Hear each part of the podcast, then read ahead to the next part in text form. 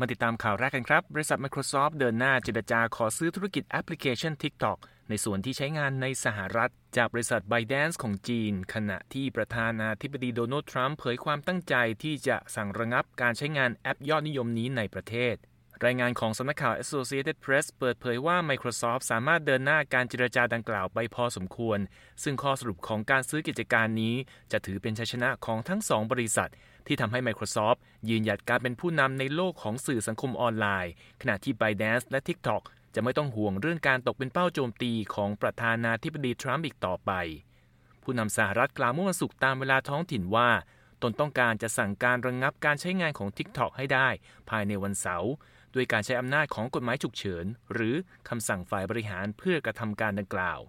ก่อนหน้านี้มีรายงานว่าบริษัทเทคโนโลยียักษ์ใหญ่ รวมทั้งบริษัทการเงินหลายแห่งของสหรัฐ แสดงความสนใจที่จะซื้อหรือลงทุนในแอปยอดนิยมนี้ และเมื่อวันศุกร์ที่ผ่านมา TikTok ได้ออกแถลงการว่าไม่ขอให้ความเห็นเกี่ยวกับข่าวลือและการคาดเดาต่างๆ และขอแสดงความมั่นใจในโอกาสแห่งความสำเร็จในระยะยาวของตน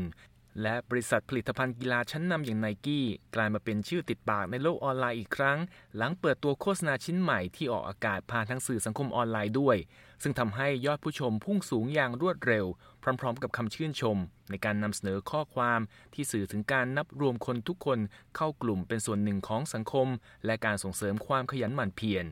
โดยวิดีโอโฆษณาชุด You Can't Stop Us ชิ้นล่าสุดของไนกี้ใช้เทคนิคการแบ่งหน้าจอ ที่แสดงภาพเหตุการณ์แข่งขันของนักกีฬาเชื้อสายแอฟริกัน ชาวผิวขาว เชื้อสายเอเชีย และชาวมุสลิม จากสนามแข่งต่างๆ ในมุมมองที่เชื่อมต่อกันอย่างไม่มีทิฏฐิทั้งยังมีเสียงของเมเกนราพิโนนักฟุตบอลทีมชาติหญิงสหรัฐ และนักเคลื่อนไหวเรียกร้องความเท่าเทียมด้านค่าตอบแทน มาเป็นผู้บรรยายด้วย โดย CNN Business รายงานว่าภายในเวลาไม่ถึง 3 วัน หลังเปิดตัวโฆษณาชิ้นนี้ มีผู้ชมผ่านทาง Twitter รับชมไปแล้วถึง 20 ล้านครั้ง นอกจากการตัดต่อภาพนักกีฬาหลากหลายเชื้อชาติจากการแข่งขันประเภทต่างๆ ที่มีการเคลื่อนไหวแบบเดียวกัน จนเหมือนเป็นภาพของคนคนเดียวแล้ว จุดที่น่าสนใจอีกจุดของโฆษณานี้คือ การนำเสนอภาพของนักกีฬาที่มีร่างกายสมบูรณ์ ควบคู่กับภาพของนักกีฬาที่มีความพิการทางร่างกายต่างๆ รวมทั้งภาพนักกีฬาชายและนักกีฬาหญิงสลับกัน ยิ่งไปกว่านั้นโฆษณาชิ้นนี้ยังพูดถึงประเด็นวิกฤตโควิด -19 ด้วยภาพของเจ้าหน้าที่ในชุดป้องกันวัตถุอันตรายพ่นสเปรย์ฆ่าเชื้อตามที่นั่งในสนามกีฬารวมทั้งภาพนักกีฬาที่คุกเข่าลงข้างหนึ่ง ระหว่างการบรรเลงเพลงชาติสหรัฐ เพื่อประท้วงการที่ตำรวจใช้ความรุนแรง และเพื่อต่อต้านความอายุติธรรมต่อเชื้อชาติและสีผิวด้วย และแม้ในด้านธุรกิจบริษัทค้าปลีกรายใหญ่ในสหรัฐต่างแข่งขันกัน เพื่อชัยชนะด้านยอดขาย แต่เมื่อพูดถึงผลกระทบด้านสิ่งแวดล้อม บริษัทเหล่านี้กำลังจับมือกันเพื่อค้นหาทางออกของปัญหาถุงพลาสติกที่ใช้ครั้งเดียว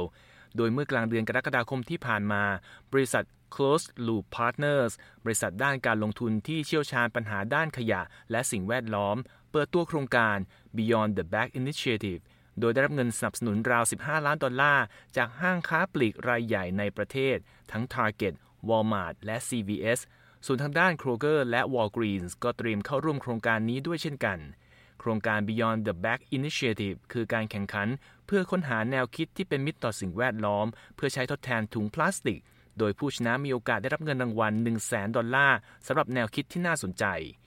โดยอ้างอิงจากวารสาร Waste Management มีการระบุว่าจำนวนถุงพลาสติกราว 1 0 0 0 0แสนล้านชิ้นที่ถูกใช้ในประเทศสหรัฐต่อปี มีน้อยกว่าร้อยละสิบที่ถูกนำกลับไปผ่านกระบวนการใช้ซ้ำหรือรีไซเคิลขณะที่มีการใช้ถุงพลาสติกจำนวน 4 ล้านล้านชิ้นต่อปีทั่วโลก แต่มีเพียงร้อยละหนึ่งเท่านั้นที่ถูกนำกลับมารีไซเคิลปิดท้ายกันที่ข่าวเกี่ยวกับห้องผู้โดยสารเครื่องบินแห่งอนาคต หลังวิกฤตโควิด -19 ครับ โดยรายงานข่าวของ CNN Travel เปิดเผยงานออกแบบ ของทีมงานบริษัท Prisman Good จากประเทศอังกฤษ ซึ่งมีทั้งห้องผู้โดยสารชั้นประหยัดที่เปลี่ยนชื่อเป็น Pure Sky Zones และมีแถวที่นั่งแบบสลับฟันปลา พร้อมแผงกั้นในแต่ละแถว เพื่อให้การรักษาระยะห่างระหว่างผู้โดยสารเป็นไปง่ายขึ้น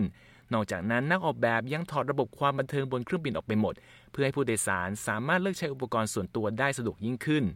ในส่วนของชั้นธุรกิจนั้น นักออกแบบตั้งชื่อใหม่ว่า Pure Skies Rooms ที่ตอกย้ำความสะดวกสบายภายใต้พื้นที่ส่วนตัวที่เต็มรูปแบบมากขึ้น ด้วยม่านกั้น ระบบไฟและระบบควบคุมอุณหภูมิ พร้อมด้วยที่เก็บเสื้อผ้าและกระเป๋า รวมทั้งระบบความบันเทิงส่วนบุคคล ที่สามารถควบคุมโดยง่าย ผ่านอุปกรณ์สื่อสารของผู้โดยสารเอง